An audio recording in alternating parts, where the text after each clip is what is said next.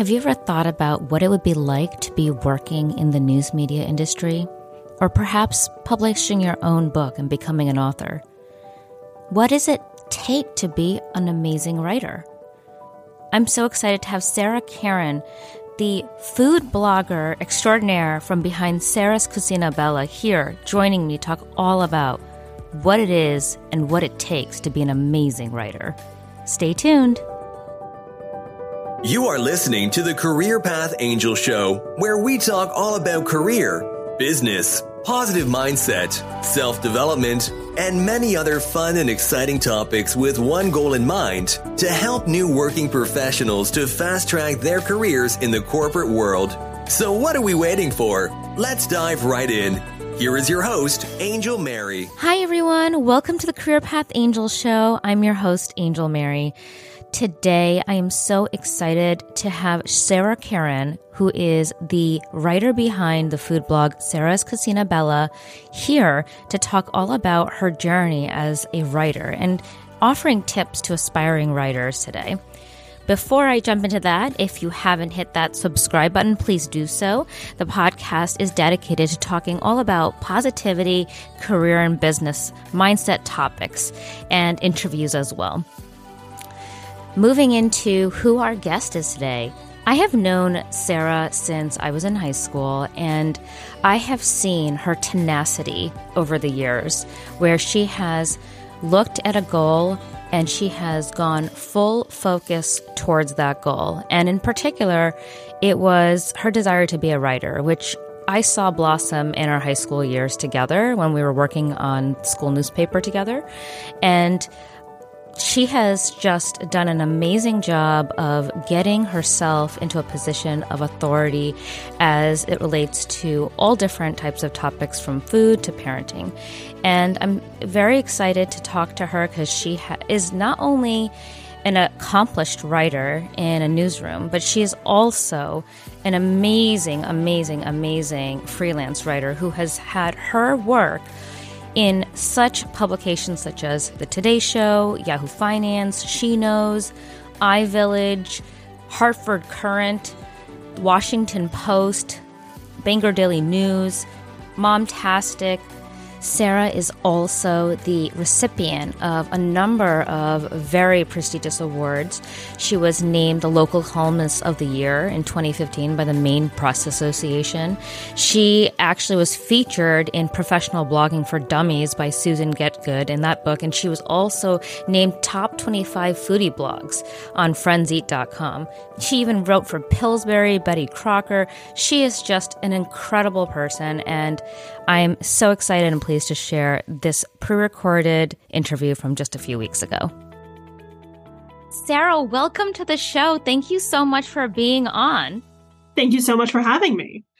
So, I am so excited talking to you about your journey as a writer. I feel like especially since I've known you since high school, I've I remember seeing your passion and drive all the way since back then.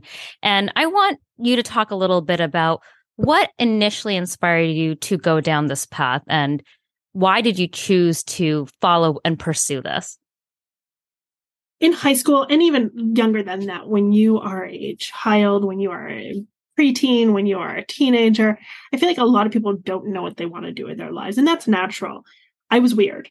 I knew I wanted to be a writer from the earliest part of my life that I remember when I was um, three or four. I would sit at my mother's typewriter and pretend I was typing stories. I would pretend I was interviewing people. I would I would do all these things and I didn't know what a journalist was at the time. I didn't I just knew I wanted to be a writer. I wrote my first I called it a book. It was probably 7 pages long when I was 7.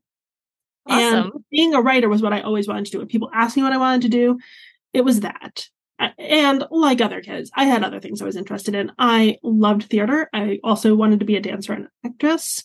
I never saw why I couldn't do all of those things. Um, but writing was the common thread that stayed with me.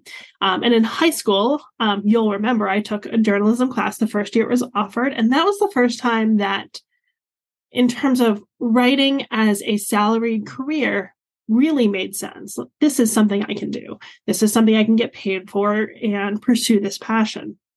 So that's what I did.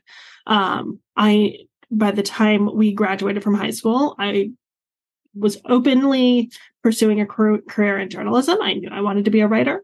Um, I remember that. I remember being in journalism class club with you and we were writing for the paper mm-hmm. and mm-hmm. how zeroed in and focused you were in on the journalism aspect. For much many of us we were just having fun in a club. You took it very seriously. And what did you end up majoring in college? How did you end up going down that path? Um I, my college, I went to Barnard College in New York, did not have a journalism um, major, and the English major was very literature based. And I knew that if I was going to go into newspapers, while I would love the writing aspect of that, the literature part wasn't something that was really going to benefit me, although I enjoyed it. So I chose political science, um, knowing that politics are such a big part of journalism and understanding them would be really helpful. And I was able to really tailor my program around the interaction of mass media and politics, which gave me a lot of understanding that I did end up using um, early in my career and even later on in some other positions as well. I love that. I love that you went a, down a non-traditional path, uh, choosing political science to go in in the direction of media, whereas most people immediately think, okay, communications, journalism, English, and you don't think that there's other avenues you can take. And so I really love that. And how did you, what was your first job out of, out of school that you were really deep in this journalism where it, the bug bit you and you're in it, you're deep in it? Well, I'm going to pause for a second and go back to what you just said because um, that specializing in an area is actually a really smart thing if you want to go into journalism. There's a lot of things you can learn in as a journalism major, um, such as writing a lead, what is a nut graph, these things that we we do need to know.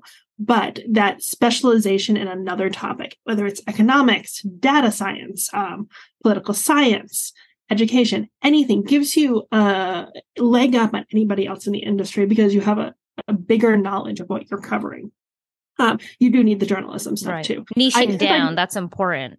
Since I never studied journalism, and this was 20 some odd years ago, um, I had to get convince somebody that to take a chance on me because I didn't have journalism experience beyond high school.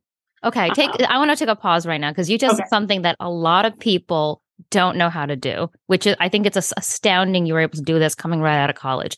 How do you convince someone to give you a chance? How did you do that? That's a great question. And I know you like to think I'm an expert at it because I convince people to do things. I have I have a history of convincing people to do what I want. Um, and in this case, I had to find the right person at the right newspaper. It was a newspaper at the time, um, who had a level of desperation. I needed to fill a position and was willing to take a chance on somebody who was smart, who did have writing skills, had demonstrated writing skills, but didn't have any experience whatsoever.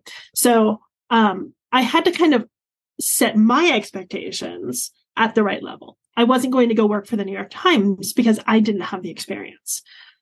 I had to find the, the job that would give me the experience. So I found a small paper in Northwestern Connecticut that was hiring for the lowest rung on the reporting ladder.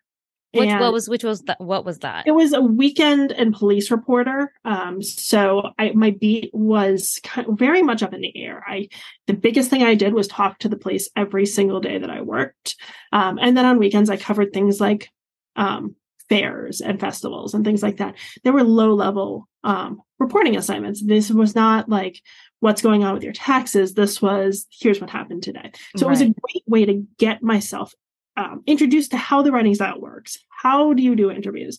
I had not really done any interviews. I, I had done a couple in high school, but I was an editor in high school. Um, so I really had to learn on the job. And you I got your feet wet real quick, right on that in the I ground had, running with that. Yes, and I had that's I had to learn on the job. I had to rely on my coworkers to help me. They they understood, um, and it was really helpful. But I had to learn very very quickly. Yes, I, um, I love I, I love the one thing that you said was you had to rely on your coworkers, and I think sometimes when you go into a job, you don't really think about how important those connections are. And given that you were, and I remember this, you would call me and you tell me, "Oh yeah, I know the sheriff," and you knew so many people, so mm-hmm. many people. So mm-hmm. talk talk a little bit about that. Well, it is everywhere. It is who you know. And that's true in journalism. That's true in careers. It's who you know and how you work those connections. So I didn't have a ton of experience, but I was great at talking to people. And in terms of being a police reporter, I used what I had. My uncle Hugo, all of his best friends worked in the sheriff's department. They worked for the local police. So when I met cops, the first thing they would know about me, they would figure out about me was that I spoke their language because these are people I grew up with. These are people who spoke in a certain way and used certain terms that I understood. And we would very early in the conversation, I would establish, oh, yeah, you know, so and so my uncle's best friend or or you know Danny Mazzacone or whatever um, and it would put them at ease because they would know that I wasn't just somebody reporting on them. I was also somebody who kind of understood what they did because it, I had this in my background of, of these people who had hung out my house, who I had spoken to, I had interacted with. Right. You're up. you were an ally. You're not an outside comer coming in, and that was the important message right. that you shared was, with them to build yeah. that trust. Right. Yes. And in trust building is really really important. Um, and when you have that kind of trust as a reporter, you have to ask hard questions. You have to, you are, you can't entirely be an ally. You can build trust through being an ally, but you are there to report the facts, whether it is good or bad for them. But when you have that trust, they understand you are just doing your job. Yes. And you've always been really, really good about being able to separate personal from business and especially being in the communications field where you had to be reporting on different things. You would have to literally sh- shelve that personal relationship in that moment to be able to ask those tough questions. Did you have ever any um, situations where that came into question or it was hard for you to do that? I feel like it, it was always easy for you, but you can tell um, me in a way, it's I find it easier to ask the hard questions of the people that I know better. That's so interesting. So if I um, have a pretty friendly, we're not friends, but friendly relationship with the people I'm reporting on, it is a whole lot easier to say, I ha- you know, I have to ask you this now and spit out the question. And I was always more likely to get an answer out of them mm. um, because there was that trust there.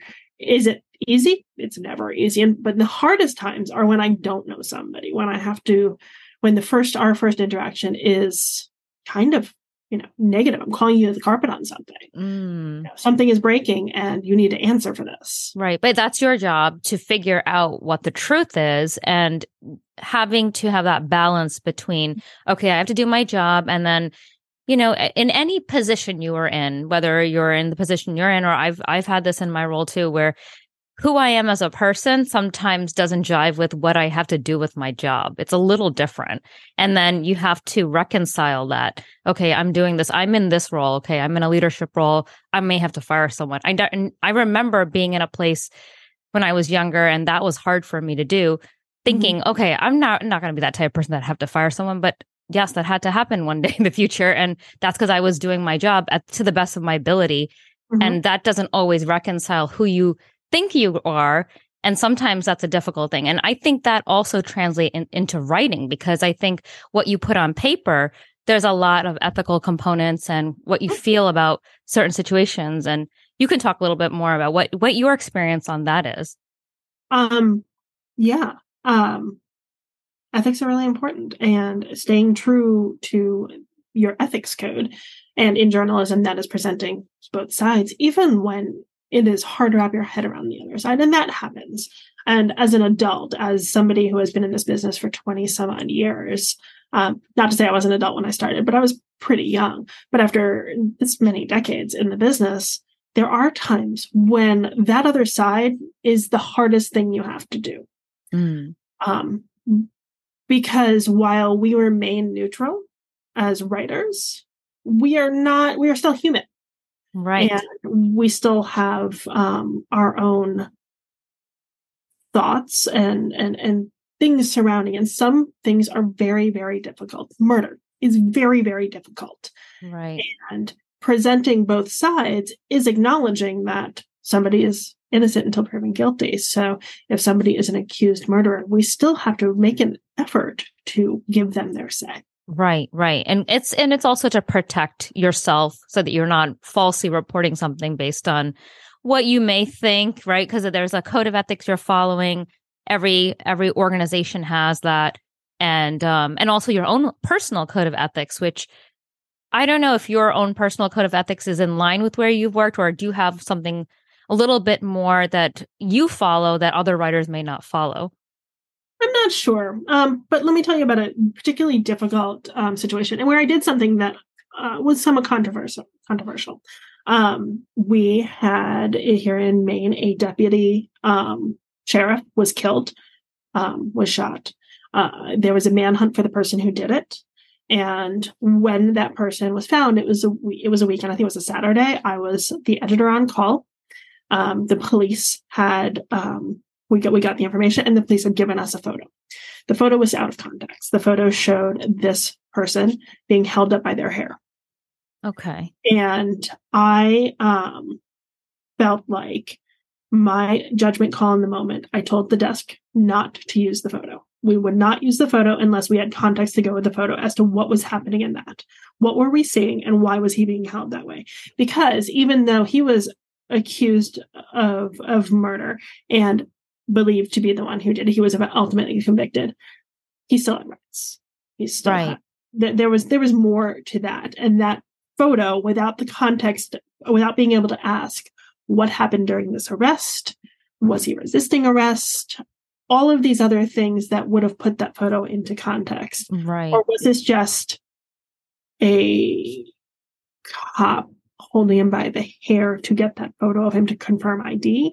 You know, there was so much more to it. So I chose that photo. And and uh, I think it's important to have someone discerning, like what you're saying, having that level of scrutiny mm-hmm.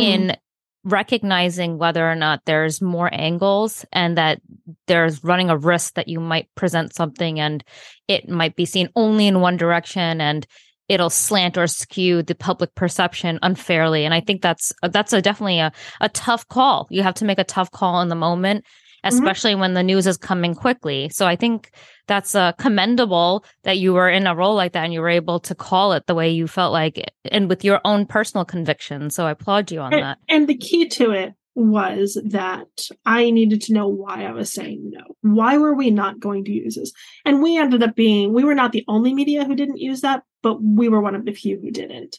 Um, and I had to be able to explain this is why we didn't. We had it, we chose not to. Right, exactly. I think that's brilliant. And I want to switch gears real quick because I I don't want to bypass your amazing blog, Sarah's Cucina Bella. Tell me about okay, you're you're a beat reporter. When did this beautiful idea birth? How did this come about? It's funny you use the word birth. Um, I was a police reporter, and um, I, and I was covering towns at the time. I was um, I had just given birth to my oldest, Will, who is now 17. Um, and as I approached the end of my maternity leave, I realized that the reporting I had done up to that point wasn't something I could do in that moment. I was in a different stage of life. I was in a different head space and I could not apply the same level of level-headed scrutiny to my work. I was too emotional, um, which anybody who has given birth understands. Of course. That, hormones thousands of hormones very, going all over your body. We know. very, very emotional. Um, so I made a very difficult decision to um, resign and to pursue other things. And I went to a food conference, a food writing, I actually went to a writing conference and went to a food writing panel where somebody said, well, if you want to be a food writer, start a blog. It's the wave of the future. That was Melissa Clark from the New York Times, by the way. And I went home and I did. Um, I didn't this even know if I 2003, 2003, 2005, 2005. Okay, 2005. Didn't know if I wanted to be a food writer for sure. It was kind of like I can write about food. food doesn't make me emotional. Food is something we all need. You also um, love cooking, so that helps. I, yep, yep. Um, I really learned to love cooking through the blog. I didn't love to cook at the time. Um, I loved food. I just loved food and I just wanted to write about food. So, in order to build clips, in order to break into this new area, I started the blog so that I would have something to show and have a way of kind of figuring out what is my voice in the food realm and what what does this look like is this something i can do blogging at the time was not a money making endeavor in fact if you had ads on your blog you were selling out it there were very few ads at all adsense was the only thing it was it was a, the wild, wild west. People blogged because they liked to write. So it was really about building a new avenue of my career. At the same time, I also went back to the paper as a freelancer, covering um, a lot of the things I had, but not covering um, law enforcement anymore or courts, um, which was kind of the barrier. That was the thing I couldn't do right then. Right, right. And so you've been growing Sarah's Cucina Bella at the same time as you've built out your career in food writing, which has led you down the path into becoming a published author. So share a little bit about that, how that came about. Sure. So Sarah's Cucina Bella, born in 2005, it was November, I think it was November 9th, um, with the idea that I would do it for maybe a year and see what happened and see if I could break into food writing. I never anticipated that it would be anything more than a stepping stone to something else. Um, a year went by, two years went by, then I started making money on it. I was approached by General Mills to write for them and wow. for them. Um, and and that's kind of the snowballing of it. Um, I was approached by other um, publications to write for them as well um, about food, and the food writing career grew out of that. And because of the notoriety that I got from writing for top names, um, I was then approached in 2014 um, by DK Publishing to co-write a cookbook, and that was my first cookbook. So that was great. Um, in my writing career, though, I had also for the listeners. Which what's the name of the cookbook? That one was Grains as Mains. Okay, I've written um, six since, actually seven, but the seventh one isn't out yet. Awesome, that's um, amazing. Yes, um, but going back to 2000 five when I was trying to make inroads into freelance writing. It is really hard to make inroads into freelance writing. It was hard in 2005. It is hard in 2023.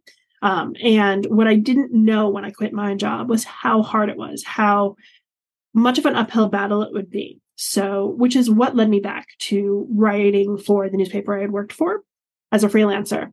Um, I wasn't able to build a better freelance career than that. It was, that was all I did. It was a very tough year of writing on this blog and um, writing for the paper and not making enough money. Um, so after a year, I went back full time into an editorial job um, because I needed to. I needed my career to to be a career. I love what I do. I love being a writer. I love working. I love contributing to the world in this way. Um, so, but I decided I still wanted to write for other other outlets and um, took a class, did some networking, ended up getting a job writing for a site called She Knows, which was has been off and on the number one women's site in the U.S. Um, I'm not sure if it is right now. It's been a little while since I followed those things. Um, and that gave me a chance to write in another avenue, parenting, which I had never done before. Um, and that launched a whole other side of my writing, which was freelancing about everything from parenting to technology to sex, which I discovered I don't like writing about sex. well, I mean, there's always some topics that we're not going to feel totally comfortable talking about, but I do, I have read some of your parenting articles and you are spot on. You have a tendency to write in a voice that every woman or every man can read and identify with. So it doesn't really matter where, what background you are. You can read it and feel the story and the energy right through. And I love your writing. I, I, of course, I loved it when you wrote about food, but unless I'm eating the food, it's a little let down sometimes. but your parenting writing skills are top notch. Um, and definitely, you know, your cookbooks. Now, the grains and mains, I, I just want to share this little bit because I have known Sarah since I was 15 years old. So for me to walk through Barnes and Nobles and see right in like a random section, her book faced out with the entire front cover showing I was so I was like, oh my gosh, I know her. That was one of it was like a celebrity moment for me, and I wanted to share that with you because that's exciting. And it, even if you you know we all put so much effort in, even if we don't feel like it's a big deal, it is a big deal. for me, it's a big deal seeing you out there. So that's super cool, and I want to share that little story with you. So all along, all of this has been a building of things. Um, I like writing about food a lot. I also like writing journalistic pieces. I love writing about courts and cops and towns and the disagreements in towns. I love that journalism side of things. I like writing about parenting. And one of the things about writing is I never felt like I had to limit myself. I didn't have to just be a journalist. I didn't have to just write about parenting. I didn't have to just write about food. So I haven't. Um, yes, I like that you're able to branch out. I think one of the things that has happened throughout your career is you've touched on so many different areas. Mm-hmm. And um, I, I know that for you, you're a very thorough person. You do a lot of research. You're not a winging it kind of individual. So it does take a lot of effort and energy to write. A lot of research time is put into that. And your work quality is as much effort you as you put into. Now, I have a question for you on when someone's break, trying to break into any of these fields. Mm-hmm. You're going to have those moments where it's tough because you, you you said it right just a few moments ago how hard it was freelancing. Tell me a little bit you know, about what that, what was it about it that made you feel like, okay, I needed a, uh, another, another revenue stream, right? So you were adding working in full time as that. Where, where, where was that struggle that you felt like could help someone else if they're trying to break through in that same area? When I left my job after my son was born, I did it backwards. I left without a real plan. I had this pie in the sky idea of, oh, I'll just leave on freelance. You know, it's going to be easy. Well, it turns out it's not easy. You have to build contacts. You really need to already have your foot in the door. Um, so the first thing I would say is you have to be doing it before you leave the job. You have to already have contracts and contacts and people you uh, can reach out to and say, Hey, did you need something? Who will hire you for things? Um, which I ended up leaving my full time job after my a year after my daughter was born um, because my freelance writing career was making me substantially more money than my full time job. And by then, I had I had a contract for regular work from a company where I wrote about HR, I wrote about tech, I wrote about voice over internet protocol, all these different things. I think I wrote about marketing as well. Um, so I had this base of what I was going to earn. I was still writing for She Knows. I was under contract with them for a certain amount of pieces a month. Um, I had enough um, avenues that I was pulling in from. There was a couple others as well that I knew mm, I was going to be okay. And I had enough contacts that I could pitch other places, other people, other companies, and get more work you have to have that before you leave the job. You can't back your way into it. It is a panic when you do not have work and you are trying to find it. Um, That's a really good, other- very good tip. Make sure that you're already have like starting that process mm-hmm. versus mm-hmm. stopping cold and then feeling like you're because the financial burden will be so much more greater if you don't have something right. already coming in. Right.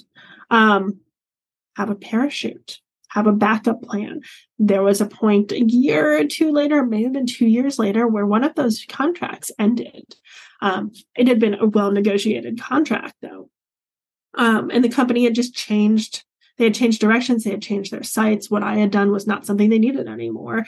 And what they needed was something that um, was more, way more technical. That was needed to be somebody who um, could write in a way um, that was jargony and that's not my expertise. I write to the general public, um, which is what they had wanted prior to that. So when they let me know that they were ending the contract, I was able to turn around and say, okay, I understand. You have to pay me for a month because that's what we agreed to. Right. And that was a great parachute to have. It is hard to get those into freelance contracts. I think it's even harder now than it was then. That was 15 ish years ago, maybe 20 years ago. Um, but I think what you're saying here is really important across the board, no matter what industry you're in. If you're freelancing in any way, mm-hmm. that contract negotiation piece, that is so critical to ensuring that you have a buffer in place or you're not just taking whatever they give you initially. You should be really negotiating up because they probably expect that anyway. They don't mm-hmm. want, you would be selling yourself short if you just take the first contract that they come at you with, right? I the thing I tell everyone if you don't ask the answer is no. It's true in journalism when you're interviewing people. It's true in contract negotiations. You have to ask and you have to know what you want. Um, when I um, I now am a full time senior editor for a news organization in Maine. When I was negotiating this contract, I knew exactly what I want. I knew what I wanted for salary. I knew how much vacation I wanted. Um, I knew what I wanted for moving assistance because I moved from a couple states away, and it made negotiating very very easy.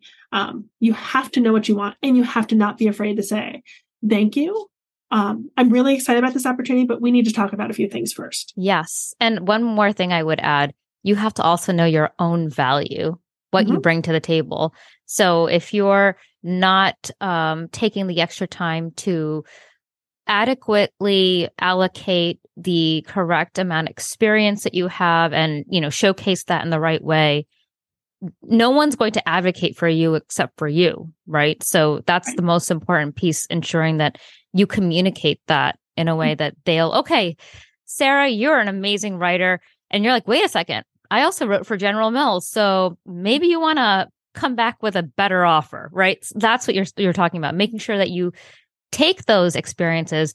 It's not it's not a small thing. All everything adds up in the end.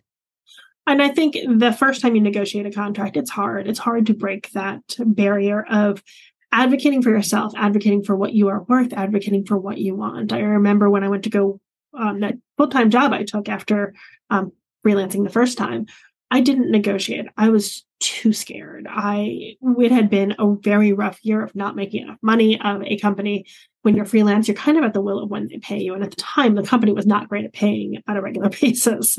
um, I was desperate and I needed to take the job, so I was afraid to negotiate it's a regret because that negotiation, that before you start, is when you're going to get the maximum amount of your pay. You're going to get the maximum amount of things that you want. You will not have another chance to renegotiate your vacation time, for instance. Right. You may not ever be able to renegotiate your salary substantially. Um, in my in my industry often what we come in at is what we stay at for a very very very long time unless we somehow get a promotion and often there aren't that many promotions available. Right. So you and, and even the promotions you're not it's like from wherever you started from. It would just be like a tiny little bit increment up. So if you had properly negotiated at the very start and maybe came in even 5000 more than you were mm-hmm. then that promotion would be that much more than if you had never negotiated in the first place which is what I did with the company I am at now. I negotiated to the top of the um, top of the pay scale. Yes, and that's that's the the takeaway message that you know anyone listening in when they're whether they're freelancing or whether they're doing a a, a paid position full time gig somewhere, you need to make sure that you don't pass up that initial opportunity because I think we all have that feeling when we've spent all this time interviewing. We're so excited when they call us back, and then you're almost in a rush to say yes because you're so excited about it. But then you, we don't take that pause and that moment to realize that, wait a second, I have a lot more to offer. And I, I know that I should be making more of the money than XYZ individuals who have less experience or not as many credentialing, depending on, you know, what the industry is. Mm-hmm. For sure. So, Sarah, tell me what you have coming up. I I know that you just recently, and I want to congratulate you right now on graduating with your master's. Tell me about what you studied and where this might take you next. Well, I decided early in the pandemic to pursue my master's in English with a concentration in creative writing um, because I want to break into fiction. And it has been a dream. It has been a dream since childhood to do this kind of writing. It is really hard to break in. It may be harder to break in than freelancing was. Um, but that's what I'm working toward. I have a novel written. As you know, it's actually not my first novel. You read the first one as well. Um, neither are published, but I'm pitching the second one now and um, hoping to get an agent to represent it and have it published. Um, what I'm learning about this industry is that timing is everything. It's the summer now, so I am um, working on preparing my pitch letter. I am working on finalizing some marketing copy. I am working on all the things I'm going to need to send to potential agents. Um, and doing probably one final revision on the novel, which I hadn't intended to do, but I'm now that I have a little more time to sit with it, I'm like, well, maybe I'll make these couple of things. So when Labor Day passes, I will be sending that out and hoping that I find representation. That's I, so exciting. And you went, you've moved in so many different areas of writing. So even though you've been consistent in the writing field, you're doing kind of career changes within the field in terms of the type of writing you're doing. So it's really uh, amazing to see all of the different facets and different avenues you can go down. And I'm mm. really excited about this new path that you're forging ahead in. And so far, your everything you touch turns to gold, in my opinion. And I'm very, very happy and excited that you're sharing this with us. Thank you so much for sharing all of your um, really important nuggets of wisdom in terms of everything you need as you pursue writing as a career, mm-hmm. whether it's journalism, freelance, uh, blogging, any creative writing. I mean, you've you've actually touched on almost everything that people want to do, which is pretty amazing. And you're you've just you're just starting this path. So thank you so much, Sarah, for sharing. Is there any other last uh, words that you'd like to share? Don't limit yourself. I mean, if you want to be a writer, you can be a writer in many different ways. I also teach writing um, at universities, so that's been a really exciting thing that I didn't even know I wanted to do. So there's many ways that you can make this career work. There's a lot of hustle though, so believe in yourself and get yourself out there and find somebody to publish you. Awesome. Thank you so much, Sarah, for sharing your amazing journey and story with us. And if you want to check out any of Sarah's books, you can go to sarahcaron.com or check out her food blog, which is sarahscucinabella.com. Thank you so much again for listening. If you haven't hit that subscribe button, please do so now. Until next time, tell yourself you can do anything you put your mind to. Thank you for tuning into the Career Path Angel Show with Angel Mary. Something you want to hear Angel talk about on the show? Contact Angel through Instagram or TikTok to let her know. Hit subscribe to make sure you never miss an episode and be sure to share it with your friends. Till next time, stay confident, stay positive, and never give up.